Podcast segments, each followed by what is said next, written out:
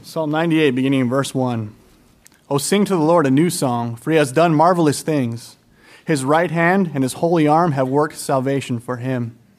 The Lord has made known his salvation. He has revealed his righteousness in the sight of the nations. He has remembered his steadfast love and faithfulness to the house of Israel. All the ends of the earth have seen the salvation of our God. Make a joyful noise to the Lord, all the earth. Break forth into joyous song and sing praises. Sing praises to the Lord with the lyre, with the lyre and with the sound of melody, with trumpets and the sound of a horn. Make a joyful noise before the King, the Lord. Let the sea roar and all that fills it, the world and those who dwell in it. Let the rivers clap their hands. Let the hills sing for joy together before the Lord, for he comes to judge the earth. He will judge the world with righteousness and the peoples with equity. The Lord reigns, let the peoples tremble. He sits enthroned upon the cherubim, let the earth quake. The Lord is great in Zion, he's exalted over all the peoples. Let them praise your great and awesome name. Holy is he. The king in his might loves justice. You have established equity, you have executed justice and righteousness in Jacob. Exalt the Lord our God, worship at his footstool. Holy is he. Moses and Aaron were among his priests. Samuel also was among those who called upon his name. They called to the Lord, and he answered them. In the pillar of the cloud, he spoke to them. They kept his testimonies and the statute that he gave them. O Lord our God, you answered them. You are forgiving God to them, but an avenger of their wrongdoings. Exalt the Lord our God and worship at his holy mountain, for the Lord our God is holy. Amen. Welcome. If you're visiting with us, we are very pleased to have you. I'm going to ask that you open your Bibles now to the book of Revelation, chapter 6. As we'll be studying together verses 9 through 17. Revelation 6, verses 9 through 17.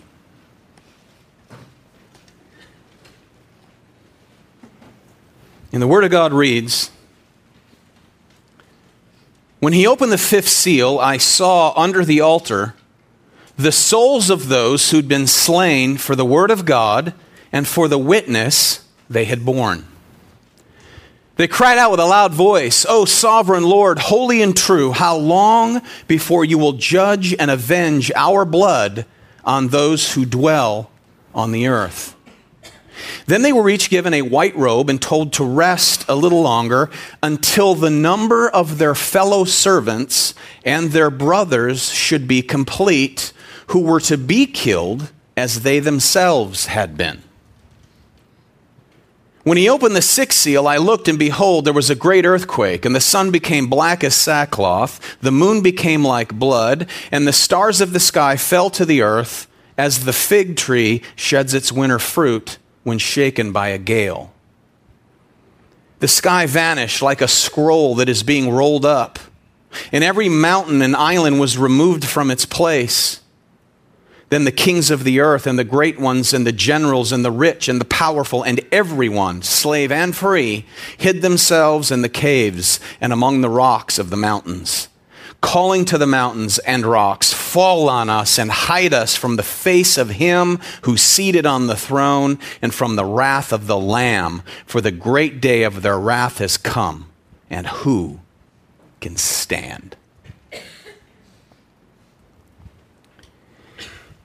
God, in his grace, has condescended in order to communicate to us as believers his divine truth. And in doing so, he's provided us with different literary styles of writing throughout the Bible. To be literally interpreted, interpreted within their intended context. There's a certain way that you interpret history.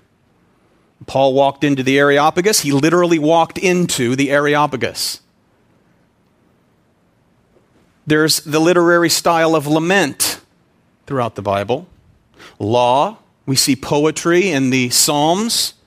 We see genealogies, and in the Gospels, you have the parables, you have sermons, you see instruction by way of the epistles, which are letters from the apostles. There's wisdom literature in the Proverbs, Ecclesiastes. For instance, when we read Proverbs 22 6, where it says, Train up a child in the way he should go, when he's old, he shall not depart from it, that is not an unconditional promise. That is a proverb. That is a probability. If you raise your children in the way they should go, it is most likely that they will continue to follow the Lord. It is not a guarantee. Many that have grown up in the instruction of the Lord have walked away from the faith, never became a believer. When you talk about transcendent things, such as the throne room of God, or these seals that are being broken open by the Lord Jesus Christ, the Lamb of Almighty God, you are reduced to metaphorical speech. And one of the most unusual literary styles of writing in the, the Bible is apocalyptic. And we see elements of this writing in Daniel, Ezekiel, Isaiah, Zechariah, and almost all of the book of Revelation. It was a very popular form of writing from 200 BC to 200 AD. And because, because it seems so strange in our day, many Christians attempt to press into the text 21st century imagery. That's what we don't want to do. Okay, uh, bear with me as I provide a little bit of review for the sake of rightly interpreting the revelation before we get into our text this morning. But rather than interpreting it in context to old, its Old Testament visionary counterparts, people press into it imagery that doesn't belong here. Revelation has made perfect sense to the early church because they understood the imagery involved. Therefore, it's up to us to go back and study the Old Testament so we too understand the imagery that's being conveyed by Jesus Christ to this angel, passed down to John, passed down to the believers to this very day. So, metaphors aren't provided here for the sake of drawing exact or literal mental pictures for us. For instance, a six winged creature with eyes inside and outside is described, or is not described rather, so that we would formulate an image of our mind of an angel with eyeballs on the front and back of its wings. But rather, each metaphor is, is presented for us to astonish the mind. That's what apocalyptic literature does. With conceptions that are beyond imagination, each lending strength to that which is being conveyed. For instance, the throne of God. How on earth do you begin to depict the throne room of Almighty God? You see their creatures having six wings, full of eyes all around and within. Those aren't eyeballs on wings. That simply conveys the omniscience of Almighty God, along with the humility of angelic force that surround his throne. Covering their feet with two of their wings, covering their eyes with two other wings, and flying with another set of wings. It's described for us in Isaiah 6. So, in, in order for us to understand the imagery conveyed here, we must be familiar with the Old Testament. Now, different cultures have different symbols. Culture, this culture before us, had certain symbols that they understood. So the original recipients of this letter had no problem deciphering or having to decode the imagery involved here. Now, every culture has symbols, amen? We use symbols that don't have to be explained. If I had a photo on the screen here of a birthday cake, or of a cake rather, with five candles on it, it's a birthday cake for a five year old. We wouldn't have to decode that image. If you see a, a red sign in the shape of an octagon, although the word stop is not in white letters, you would know it represents stop, halt. In other words, we don't have to decode these things, we understand them. Now, I provided an apocalyptic exercise with modern language on week one of our study of the book of Revelation. I want to read it to you again. Bear with me if you were here. If you weren't, this should be an encouragement to you. See if you can depict what this is. The crescent moon mooned larger. While the eagle slept, two silver birds flew above the wall and tore into the apple. The great and the small, the finest and the bravest perished. Ashes to ashes, from dust to dust, the bull and the bear stood still as the smoke rose from the twisted steel mountain. The number of the mystery is 911. The crescent moon represents Islam. It mooned larger. Islam is growing at a radical rate. And while the eagle slept, the eagle is symbolic for America, she was asleep when two silver birds, airliners, flew in up above the wall, Wall Street, and tore into the Apple, New York City, the Big Apple. The great and the small, they perished, the rich and the powerful, in the Twin Towers. The custodians, the small or common everyday people like me, perished. The finest and the bravest perished. The finest, New York City's finest, New York City Police. New York City's bravest, New York City Fire Department. Ashes to ashes, from dust to dust, the bear and the, the bull and the bear stood still. The New York Stock Exchange came to a screeching halt. As the smoke rose from the twisted steel mountain, the number of the mystery is 911. Obviously, that is describing 911 in apoc- apocalyptic literature, and we understand the metaphorical language involved there. We don't have to work too hard at it. So, why, why are there so many beloved believers who struggle with the book of Revelation? Well, not understanding how to read apocalyptic literature is one reason for that struggle. But another reason, and I believe it's the primary reason, is the question that arises when reading this book. And that is to ask when? When do these events take place? Christians continue to ask that question to this very day, especially within the last 150, 60 years or so. When, when do these things take place, they ask. Now, that's not a bad question. That's just the wrong question. When Jesus announced the coming destruction of the temple, how Jerusalem would be sacked, and the temple is he pointed it out to his disciples. He said, Most assuredly, I say to you, not one stone will be left upon another. The succeeding question of his disciples was this Tell us when, Lord? Followed by, And what will be the sign of your coming at the end of the age? Now, notice their presupposition was that those two events would occur simultaneously the end of the age of Judaism, the destruction of the temple in Jerusalem in 70 AD, and the end of the age of human existence in a fallen universe. But those were not simultaneous events, were they? Jesus provided information with regard to the destruction of the temple. He said, When you see this and this and this occurring, get out, run to the hills. In history tells us by the pen of Josephus that many Christians fled, and the majority of those that were crushed in the destruction were unbelieving Jews. Regarding his coming at the end of the age, he gave some vague, he provided vague comments. But concerning the day of his final return, Jesus answered, Of that day and hour, no one knows Matthew 24, 44, Olivet Discourse, he said, Be ready, for the Son of Man is coming at an hour you do not expect. So the Lord's answers had to do with preceding signs that are similar to the opening of these four seals for which we looked at last week.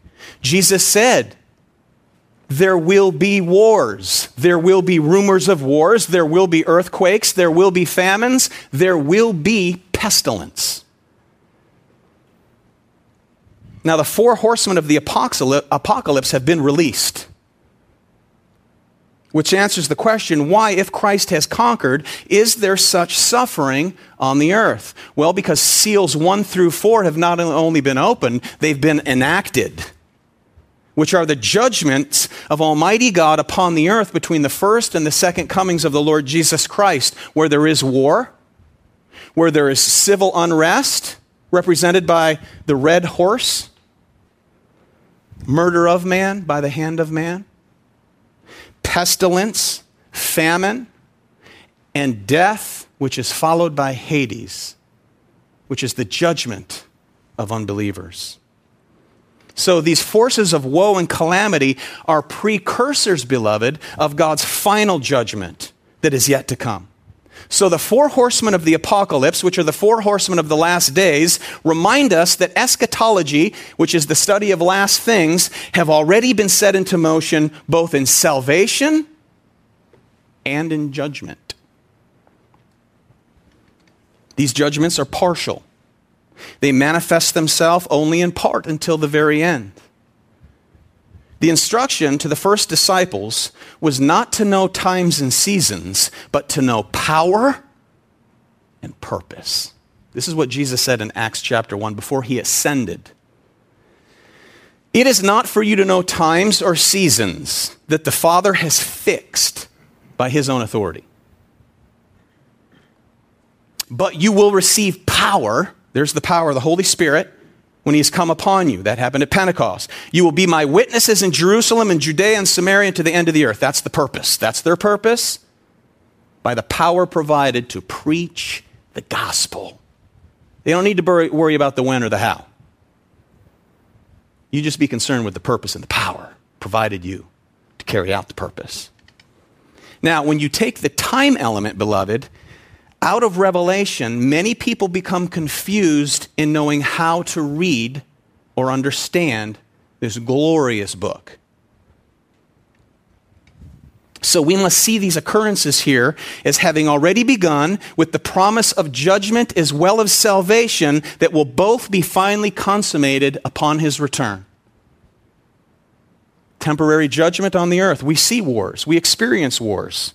There's been war since Jesus ascended, and there will continue to be war. There is pestilence. There will continue to be pestilence. There is famine. There will continue to be famine. Men will kill men by the sword, just as they have from the beginning. God's partial judgment. Now, that's an element of suffering that the Bible says here is for unbelievers. Because when they die, they go to Hades a place of wailing and weeping and gnashing of teeth, awaiting final judgment, the lake of fire, the place of the dead, represented by the pale horse.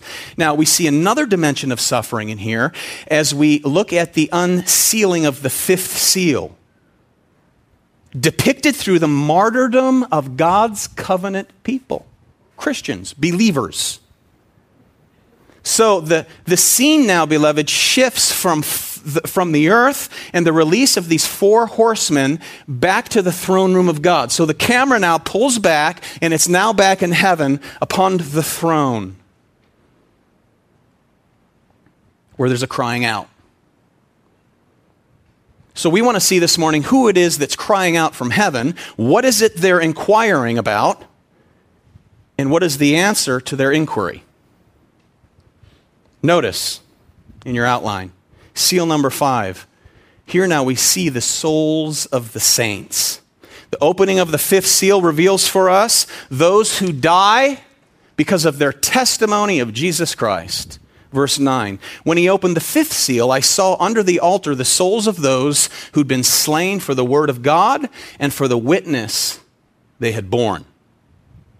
Christian martyrs, slain for their testimony of the Lord Jesus Christ who adhere to the Word of God. John sees souls of those who've been martyred. Now, the word soul here signifies that part of our existence which survives death of the body. If you're in Christ, your soul survives the death of your body and you go to be with the Lord immediately. If you're an unbeliever, your soul survives the death of the body, but it goes into torment immediately. No second chance. No such thing as purgatory. It's not in the Bible, never was in the Bible, never will be in the Bible. It's not there. It is a man made ideal. What this defines for us is what's known as the intermediate state. Our friend Katie died a few months ago. She used to sit right here. Her body, it's in the ground, or I think it was cremated. Doesn't matter because the Lord will resurrect it, whether it's in the ground or whether it's cremated. Doesn't matter. The point is, her soul is with the Lord. The only thing left is a new heaven and a new earth and a resurrection of those who have died in Christ. So, the condition and place of those who die as believers is right here in the presence of the Lord. What did Jesus say about the soul of man? He said this, Matthew 10 28, Do not fear those who kill the body, but cannot kill the soul. Rather, fear him who can destroy both soul and body in hell. That's not a destruction of annihilation. That's the kind of destruction that the soul receives in a manner of being tormented, where there's outer darkness, where the Bible says, Jesus said, there's wailing and weeping and gnashing of teeth. And the resurrection for those who've died outside of Christ will be, they'll be given a body that's fit not for eternity with the Lord in His glory, but it's fit for eternal damnation. Now, those who died so brutally around those who were the original recipients of this letter are with the Lord. They're in heaven. So, this, in a very chilling sort of way, must have been very encouraging to John's readers. They're suffering persecution. So, the vision of these saints, by way of this letter, is encouraging them that my, my father, my mother, my brother, my uncle who, had, who has died for the faith here, is with, they're with the Lord. Now, the vision of these saints will return again towards the close of the book of Revelation. In chapter 20, those souls, as here, are conscious, they're capable of being addressed, and they've come to life for what the Bible says is a thousand years, which illustrates a long period of time. And we shall see later in our studies that this refers to the time uh, of interval between the two advents of Christ, where this group live and reign with Christ, awaiting the final resurrection of the body. They're awaiting final judgment. All the while experiencing blessing. Notice in, in Revelation 14 13, we see the second of seven beatitudes within the book of Revelation. And it reads Blessed are the dead who die in the Lord from now on. Blessed indeed, says the Spirit, that they may rest from their labors, for their deeds follow them. And here they are under the altar. This is what they're experiencing the blessing of God. While at the same time, they want the dawning of the consummation of final judgment. How long, O Lord, they, they ask. So they're here because of the Word of God. They're here because of the testimony of Jesus Christ, the testimony about Jesus that these believers maintained while they were on earth. In other words, these are people who've accepted the testimony of Jesus Christ. They stand on this truth. This is their life bread. They know that Jesus is the bread of life and they feed on him. They love him because they know that they are loved by him. See, these are people who've not only heard the word of God, but they do the word of God. They stand on it. They've accepted and embraced the word, the testimony of the Lord Jesus Christ. They really truly believe Christian revelation, the revelatory truth of the gospel that God has given of Himself. They've repented. They abide in Christ. They bear fruit of having been born again. Now, there's oftentimes a, certain level of disdain and hatred for this kind of people. People like this aren't easily manipulated, they're not easily squeezed into the mold of the world, beloved. Now, there are plenty of people, no doubt, who verbally profess faith in Jesus Christ. They pledge allegiance to the inerrancy of Scripture. They pledge allegiance to the deity of Jesus Christ. They pledge allegiance that He's the only way. Now, they believe that in their head, but it's never reached their heart. They're not a product, in other words, of their verbal profession. They're not a testimony of the Bible that they agree with as being the very Word of God. Therefore, their life is a threat to nobody. Yet, if you're this kind of a believer who truly believes what you profess, to the, to the degree in which the Word of God actually shapes your life, informs what you do with your time, what you do with your money, how you speak, the things that you speak about, what kinds of things you find amusing, the things that shape your sense of humor, your values, your priorities, the thing that formats your work ethic, the kind of church you attend, one with a high view of God, one with a theocentric perspective. It's discovered through the worship of singing and preaching and, and teaching. Those kinds of believers are a threat to society as well as a threat to nominal Christians. Some of them get killed. They die because of that. There have been more martyred saints in the last 200 years of church history than the previous 1800 combined. Yet, as the number of martyred saints has risen, so has the amount of missionary work from throughout the world. This is the age of missions, beloved, but it's also the age of martyrs. This is the kingdom, but is also the tribulation. As John said in his opening chapter, chapter 1, verse 9, I am John, your brother, in the kingdom and in the tribulation.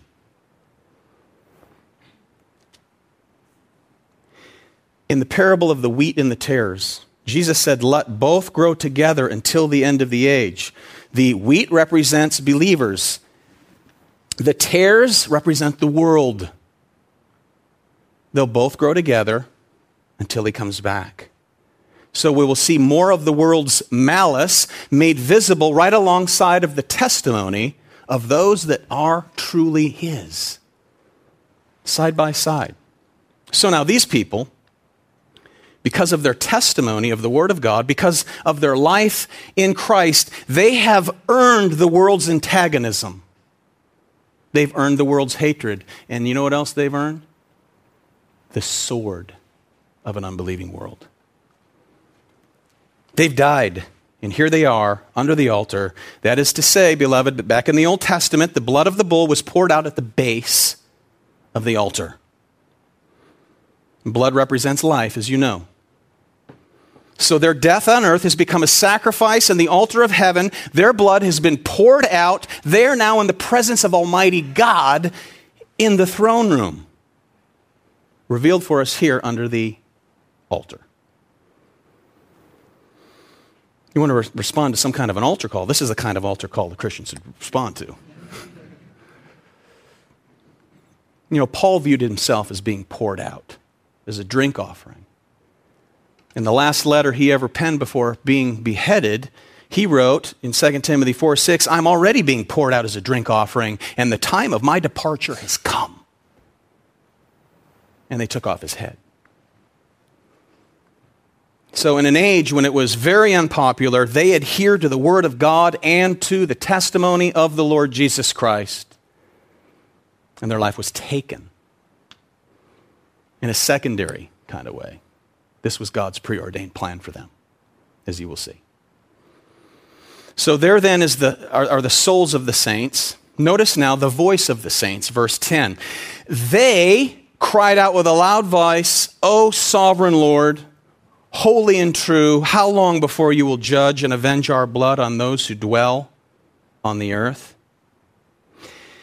Now, Christians in our day who do not appreciate the role that justice plays in the work of God, who think that all Christians do is forgive, find themselves puzzled by this cry. They think, well, Jesus was on the cross and he said, Father, forgive them, for they know not what they do. So they ask, what is this, some kind of bloodthirsty vengeance? Is this a neglect to love with the love of God? No, absolutely not. This is simply the cry of those who long to see both justice and mercy prevail, finally and forever. That's their cry. They're asking God to vindicate His own name, beloved, to vindicate His honor. So when we interpret the Lord, we don't want to take one aspect of Almighty God in His divine nature and fix that one aspect to God as a whole is representing the nature of God. In other words, God is all love. He's much more than all love. He's a God of wrath as well. Remember, it's the fear of the Lord that is the beginning of what? Wisdom. Most professing believers today aren't interested in the justice or the holiness of God. Plain and simple. See, the justice of God protects his purity, his holiness. Justice is devoted to his holiness, and these people are passionate about upholding his cause, his reputation. So, as his truly redeemed people, we, beloved, must also be passionate, passionate about upholding his name, both as merciful people like God, who is very merciful, and passionate, a passionate people about God, about His holiness. They're concerned about upholding His name, upholding His integrity. So the plea of these martyrs is not one of personal vengeance, beloved. You know, they're not there sniveling like a bunch of sniveling Christians, you know, as though they've lost something by way of being martyred. Why was I killed? They're not doing that. They're in the throne room of God. They're in the presence of the Almighty. They're in the midst of His transcendent glory that we've been reading about chapter 4 and chapter 5. They're in the throne room. So here's this collective cry O sovereign Lord, holy and true, how long, how long before you will judge and avenge our blood? In other words, how long will you endure this? How long, Lord, until your patience wears out? You know his patience is not everlasting? It's not. How long until you finally avenge the blood of your covenant community of people? So their, their cry for justice here is not driven by uh, selfish desires, but it's in harmony with God's holiness. His sovereign will and purposes here. So their desire is to see God's justice fully made manifest while all of evil is entirely destroyed. Notice now, verse 11, the righteous garments of these once murdered saints. Verse 11. When they were each given, then they were each given a white robe and told to rest a little longer until the number of their fellow servants and their brothers should be complete, who were to be killed as they themselves had been. In other words, how long, Lord? Okay, it's going to be a little longer until those that are preordained to die in like manner is fulfilled. And I've preordained it, he said. There are more to be slain for the word of God and the witness that they bear. And when the full number is met, according to my sovereign decree, then my final judgment will be enacted, but not a minute before. That could be this afternoon. That could be in 30 seconds, beloved. That could be next week. That could be next year. That could be in 100 years. That could be in 200 years, 300 years. And when the full number of his martyrs is met, then will be the coming of the Lamb. Final destruction. So, this assures the recipients of this letter that he indeed is the one ruling. That although this fifth seal has been opened, it's been enacted upon, Ever since the ascension of the Lord Jesus Christ, all that have suffered attack is an attack which is really set against Christ, the Lamb of God, in the first place. They hate them because they hate him. And he will make final restitution, and it will come by way of ultimate final judgment. So it's important that as we read through this, beloved, we cannot forget the original recipients that are reading this letter for the very first time, and that is the group of suffering saints in Asia Minor, the seven churches that this was addressed to. How encouraging this must have been for them. Again, that their loved ones who, who, whose blood was shed for the word of God and the testimony of Jesus Christ are with the Lamb of God, the Lord Jesus Christ. They're there in the throne room, they're under the altar. Now, this altar in Old Testament times uh, was a very important piece of furniture in the tabernacle and then eventually in the temple. Now, there were two of them. There was one in the courtyard where the animals would be slain, and then there was another altar in the holy place in front of the, uh, uh the veil that separated the holy place, place from the Holy of Holies. But how many does John see? One. He sees one altar, which serves, beloved, to fulfill the purposes of the types portrayed in the Old Testament.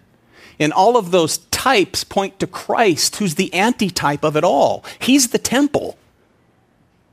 It's Him. The mercy seat, it's Him. It's all Him, it's all Christ. So, because of the New Testament and the revelatory truth therein, we can read the Old Testament and see that, man, it's Christ, it's Christ, it's Christ, it's Christ, it's all Christ, beloved. Listen to Hebrews 8 and 9. They serve as a copy and shadow of the heavenly things through the greater and more perfect tent, not made with hands, that is not of this creation, he, Christ, answer, entered once for all into the holy places, not by means of the blood of goats and calves, but by means of his own blood, thus securing an eternal redemption. Now, in the meantime, if there's a meantime in heaven, Verse 11, they were each given a white robe and told to rest a little longer. So here then is, is a heavenly declaration as to the purity and righteousness of these saints, in contrast to what? The accusations and the hatred of the world against them. Many Christians in this day were accused of being polytheistic, believing in a triune God, Father, Son, and Holy Spirit. Okay, we are monotheistic. We believe in one God. We serve one God, revealed in the Godhead, the, the Father, the Son, and the Holy Spirit. One God, three offices of the same essence, of the same nature. When you say that Jesus lives in your heart, if you're a Christian, he does. He didn't jump in there with his body, did he? No, quite simply, the Holy Spirit resides in you, who's one in essence and nature with Jesus Christ, who's one in essence and nature with God the Father. The Trinity lives in you, the one true God. But Christians were accused of um, the Judaizers in this day of being polytheistic, serving more than one God. They were given a white robe. Your verdict, world, against them is wrong. They're cloaked in my righteousness. These are my people. So the, the, the, fifth seal is still not the final consummation. However, in order to get to the final consummation, the fifth seal must be broken, as it was long ago. The blood of the saints, we've seen from the ascension of Christ to this very day, this is not something that's going to commence in the future. This has already begun. And it continues. So, the initiation then of the seven sealed scroll includes the martyrdom of many of God's people. Now, we can look at this from the other end.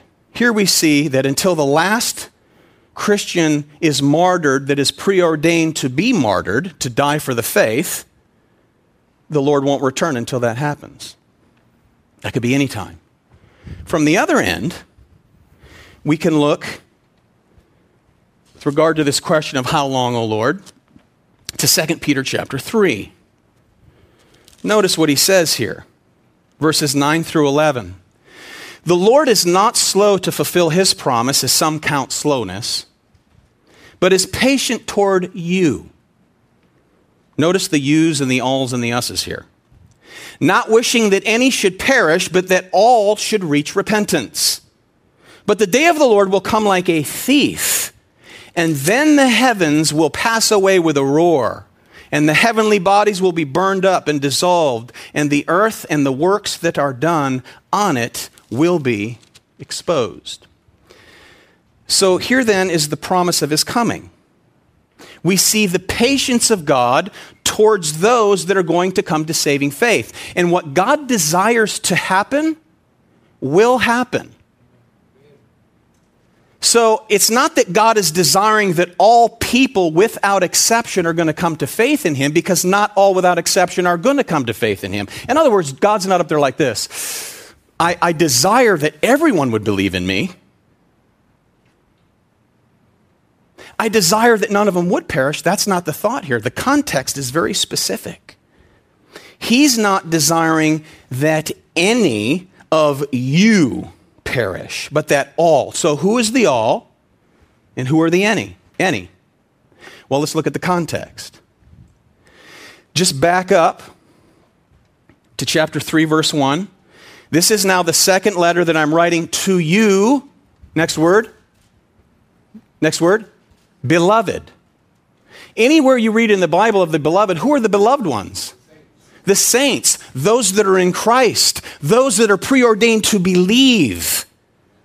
Now, he refers to the beloved, which are God's people. He said, You beloved, this is the second time I've written you. So now let's back up and see who he was writing in the first letter, if this is the second letter. So let's go back to 1 Peter chapter 1.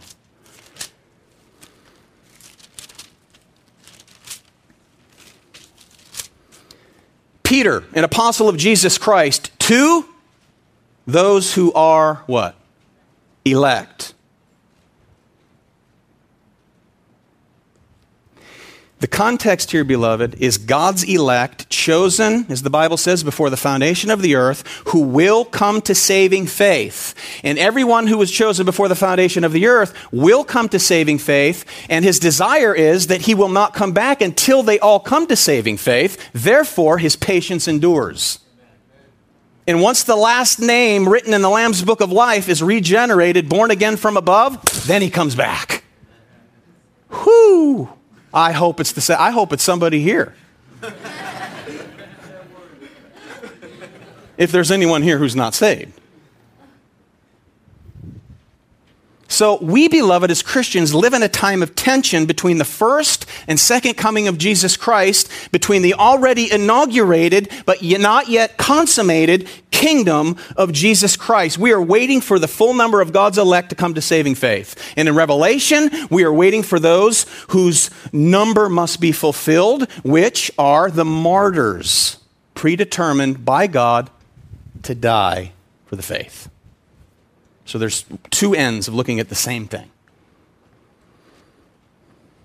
So, God's purposes of judgment and blessing will continue to be seen on the earth until he returns. There has been, and beloved, there will continue to be the outpouring of these four vicious horsemen. There will be wars. There will be the red horse that represents man slaughtering man. There will be famine, there will be pestilence, and there will be death. Has been and will continue to be. There has also been and will continue to be Christians martyred for the sake of Jesus Christ until he comes back. And then the sixth seal that's open represents for us what's going to happen then. Opened, but not yet enacted but will be enacted when the last elect saint is regenerated and the last martyr dies. When he opened the sixth seal, I looked, and behold, There was a great earthquake. The sun became black as sackcloth. The full moon became like blood. The stars of the sky fell to the earth as a fig tree sheds its winter fruit when shaken by a gale gale wind.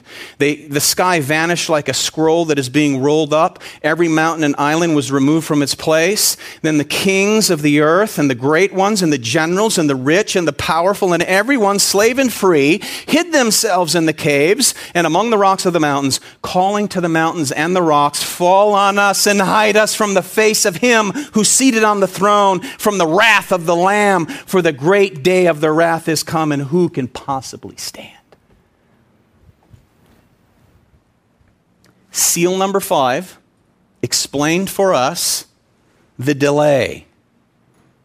Because the full number of those who will be slain for the word has not been met. But seal number six, beloved, assures us that the end will indeed come. Oh, it's going to come. And it's describing the ultimate end. And by the way, the book of Revelation repeats this scene seven different times. You see the second coming of Christ in judgment seven different times. Same reality, different picture, different angle. The book of Revelation is not chronological. The Revelation is like a big picture book, it's like a kaleidoscope. And that's how it's to be read. Now, they use the word earthquake here because the original recipients of the letter, remember now, the book of Revelation was not written to us, it was written to the seven churches of Asia Minor. And again, just like Philippians was written to the f- church in Philippi, but nevertheless written for us, Asia Minor knew much about earthquakes. And we went over some of that history. They suffered, I mean, those places were desolated. Because of earthquakes. But when we read the Old Testament, we know that earthquakes and darkness are signs of God's visitation to earth in judgment. Joel 2, verse 31 The sun shall be turned to darkness and the moon to blood before the great and awesome day of the Lord comes. Haggai 2 6, yet once more in a little while I will shake the heavens and the earth and the sea and the dry land. Listen to the New Testament, Hebrews 12. Speaking of Mount Sinai, that's the context. At that time, his voice shook the earth. This is the time of Moses. But now he has promised, yet once more I will shake not only the earth, but also the heavens. This phrase, yet once more, indicates the removal of things that are shaken, that is, things that have been made, in order that the things that cannot be shaken may remain. Therefore, let us be grateful for receiving a what? A kingdom that cannot be shaken, beloved. You're part of that kingdom. You're his kingdom children. You have the power of the truth of the Word of God because you have the Holy Spirit. And let us offer to God acceptable worship with reverence and awe, for our God is a consuming fire. Notice all this prominent symbolism here. Verse 13 the sun became black as sackcloth, back in Revelation. The full moon became like blood. The stars of the sky fell to the earth as a fig tree sheds its winter fruit when shaken by a gale. Now, in this day, there was a particular breed of goat, and probably still is, that um, had very black, coarse hair, and they would make black sackcloth bags out of it. You got a moon turning to blood. You have stars that fall to the earth as a fig sheds its winter fruit. This is all language that, that, depicts judgment. Okay, real stars in heaven don't, don't fall on the earth like figs. You know how enormous they are? In Hebrew thought, beloved, this kind of metaphorical language communicates that which is occurring in the spiritual realm. I mean, we opened with uh, Psalm 98 this morning which reads, Let the rivers clap their hands. You ever seen that happen? Let the hills sing for joy. You ever heard that? Before the Lord, for he comes to judge the earth. All metaphorical language. The sky vanished like a scroll, verse 14, that is being rolled up, and every mountain and island was removed from its place. I mean, what's this? You know, this rolling up of a scroll, like a retractable shade. You remember those things? They're still around. But as a kid, pull the shade and we get stuck. You do this. And then all of a sudden it goes.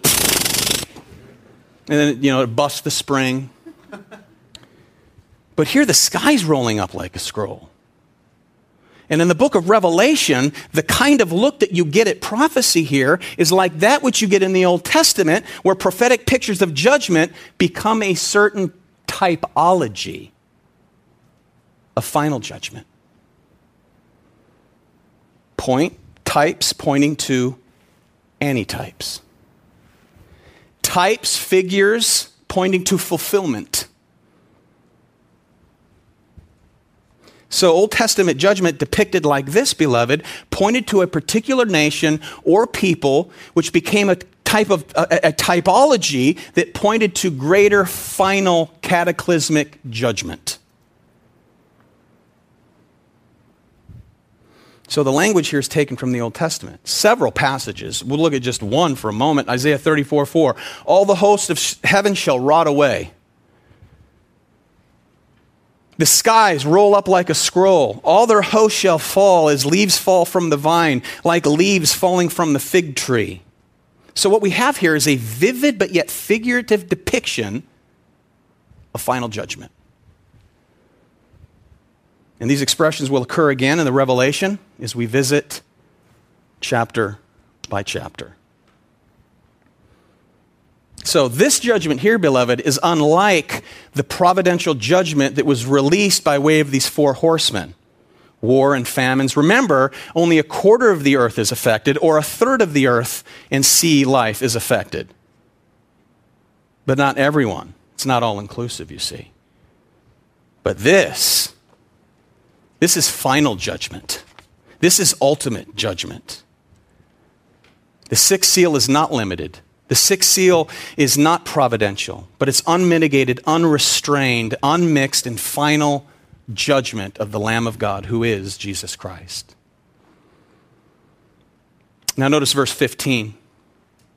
Most people that have the most security in life, by way of the natural eye, appear to be the rich and the famous. They can get the best doctors, the most protection, little safe havens. But notice in verse 15 on this day, the kings of the earth and the great ones and the generals and the rich and the powerful, everyone, slave and free, hide themselves. They hid themselves in the caves and among the rocks of the mountains, calling to the mountains and rocks, Fall on us and hide us from what? The wrath of God, the wrath of the Lamb. No one is able to stand on this day. You might not face as an unbeliever the providential wrath of God released by these four horsemen, but on this day, no one escapes, beloved. Nobody. Listen to Malachi 3 and 4. Who can endure the day of his coming? Who can stand when he appears? For behold, the day is coming, burning like an oven, when all the arrogant and all evildoers will be stubble.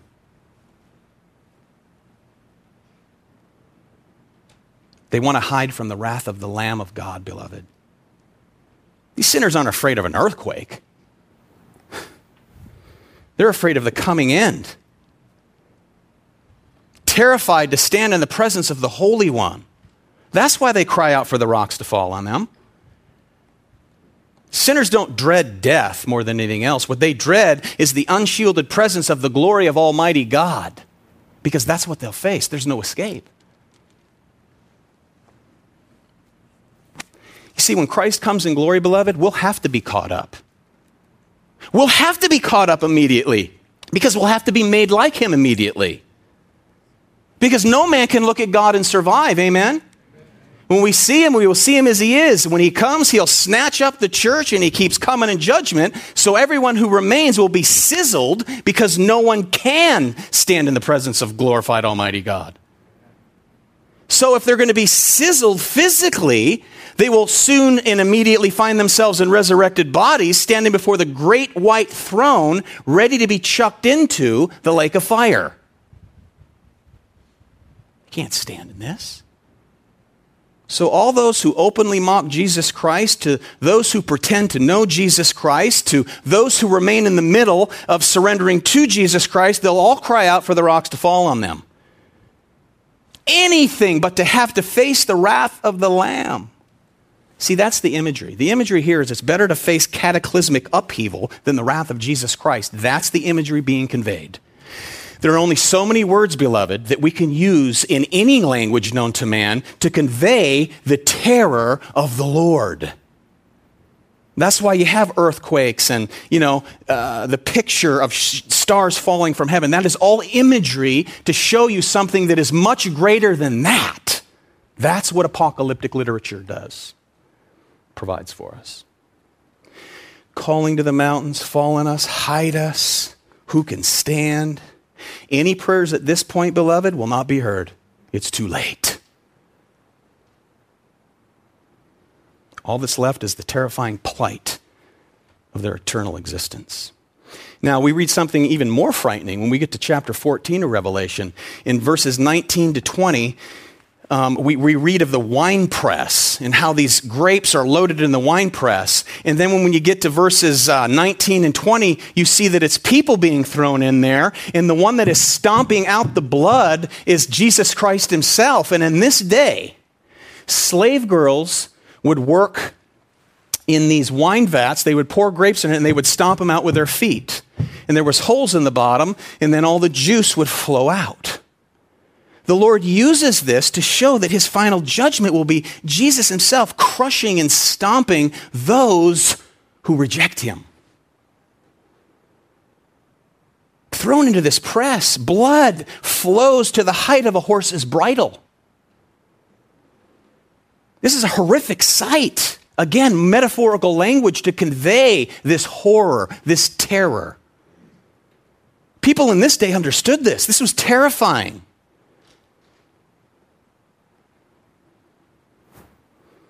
This world, beloved, is already under the judgment of God because they don't believe. He's already on the throne because he is God. Mankind has already turned to his own way, Isaiah says. Every act of judgment depicted in this book is a prefigurement of final judgment. Now, the wrath of the Lamb has been removed for some.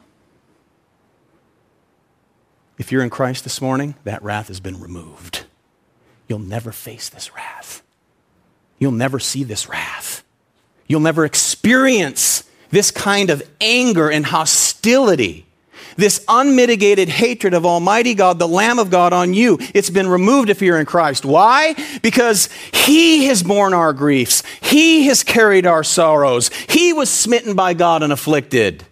He was wounded for our transgressions, He was crushed for our iniquities. And upon Him was the chastisement that brought us peace. What peace? Peace with God. Anyone who does not have peace with God does not have the peace of God, but the wrath of God abides upon him already. And with his stripes we are healed, and the Lord laid on him the iniquity of us all all those who are in him, all that wrath was laid upon the Son, Jesus Christ. As Jesus breathed his last breath on Calvary's hill, beloved, he said, It is what? It is finished. It is enough. It is adequate. It is sufficient. It is able to save sinners from their sin. Atonement made for those who are helpless, who cannot provide for themselves, and they know they cannot provide for themselves, and the only place to go is down in humble repentance to the one who was crushed, so that you'll never be crushed. Oh, you might die for your faith, but all they can hurt is this your soul will go to be with him forever. So, as a people whose sin has been removed, we're called by God for God. So that the Word of God, beloved, might shape our lives while we're here. Is the Word of God shaping your life? Do you encourage one another to allow the Word of God to shape your life because of the one who was crushed for your transgressions? Crushed for my transgressions? I mean, we, have to reach an unbelieving world. That's the power and that's the purpose. Okay? We carry on the call of the disciples, we carry it out. I mean, how on earth are we going to reach Christians as a whole? How are we going to reach hostile Islamic nations or Hindu strongholds throughout the world? You know how it's going to be? Well, it's not going to be much different than how we reached Europe and other mission fields throughout the world, and that is by the blood of the martyrs. Living lives like this, molded and shaped by the Word of God, proclaiming this glorious truth, you might end up dead because the fifth seal's been opened. It's been enacted. What, what, what, does this tell us about some kind of escape from tribulation?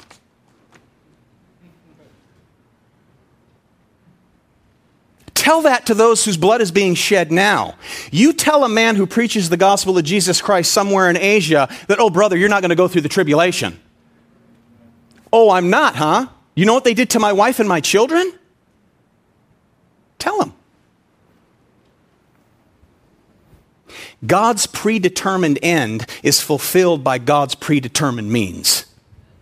And the blood of the saints is the means to his end.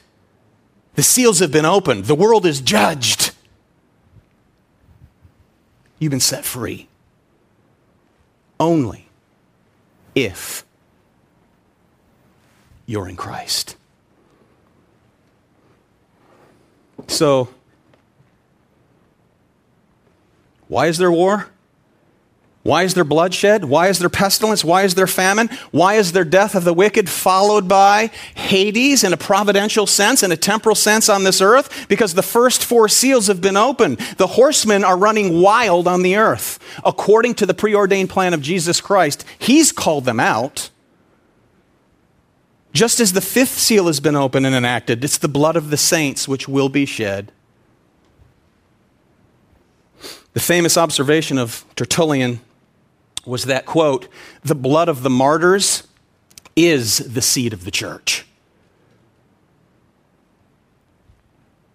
See, there's no shame to live a radical life committed to Jesus Christ, beloved, which we all should do if we are indeed in Christ. If your life doesn't end in extreme persecution or martyrdom, there's no shame in that. We may never face persecution of this sort in America, but may we be earnestly committed to praying for the brothers and sisters who do, chosen by God to be martyred for God. Our persecution, and our temptation is greater than theirs. As much as we pray for them, trust me, they pray for us. Because over there, they say this we know who our enemy is. You Christians in America, you don't know who the enemy is. He sneaks, slicks, slips in the back door all the time and he gets you. You're the one that needs prayer. Oh, amen to that. So we may never face this. But, beloved, as I close, the Lamb of God was slain. By his blood, he ransomed a people for God from every language, from every tribe, from every people from every nation, making them a kingdom, making them priests who are awaiting final and ultimate judgment as well as final and ultimate salvation. See, ultimate salvation has not occurred yet, beloved. Even those who are in heaven, final salvation has not come yet because that will come by way of the resurrection, glorified bodies on a new heaven and a new earth. That's the final end in final judgment is the lake of fire, where the unmitigated wrath of Jesus Christ, the Lamb of God, will be poured out on those who are outside of the one sealed by the Holy Spirit. Let, may we rejoice. May we, beloved, be part of those that make up this group of people who live this truth, whose lives are molded by this truth, and who herald this truth unapolog- unapologetically. Amen, Christians? Now, perhaps you're here and you sense this morning the terror of the Lamb of God upon your heart. I mean, you've heard much about the Lamb of God. You've heard much about Jesus Christ. You've heard the gospel your whole life, but you know, you know you have never trusted him. And you can only know that because of the grace of God and the Holy Spirit's conviction. If that is you this morning, and the terror of the Lamb is upon you this day, I say this you cry out for his mercy. You cry out for his grace to save you, to rest in his mercy, his mercy that abounds to repentant sinners. If you came in like that this morning, here's the command you must repent. Turn from yourself. Turn from this sin. You're not God, although you treat yourself as God. You're made in His image, ordered to submit to the one who created you. And you will soon come to learn that He died for you.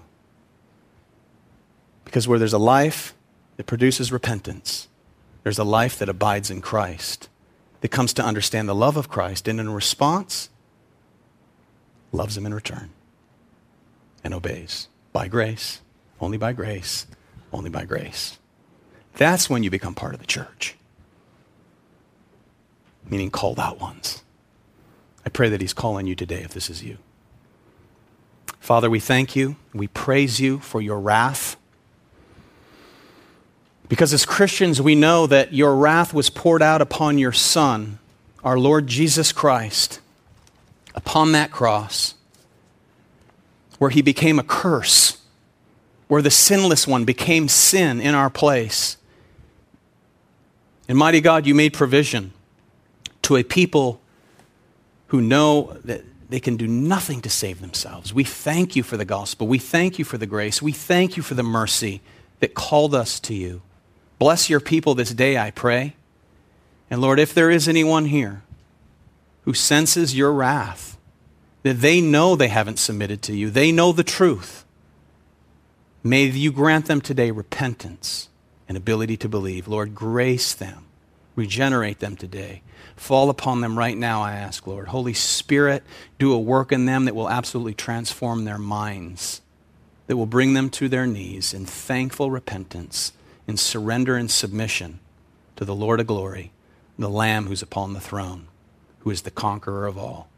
We pray in Jesus' name. Amen.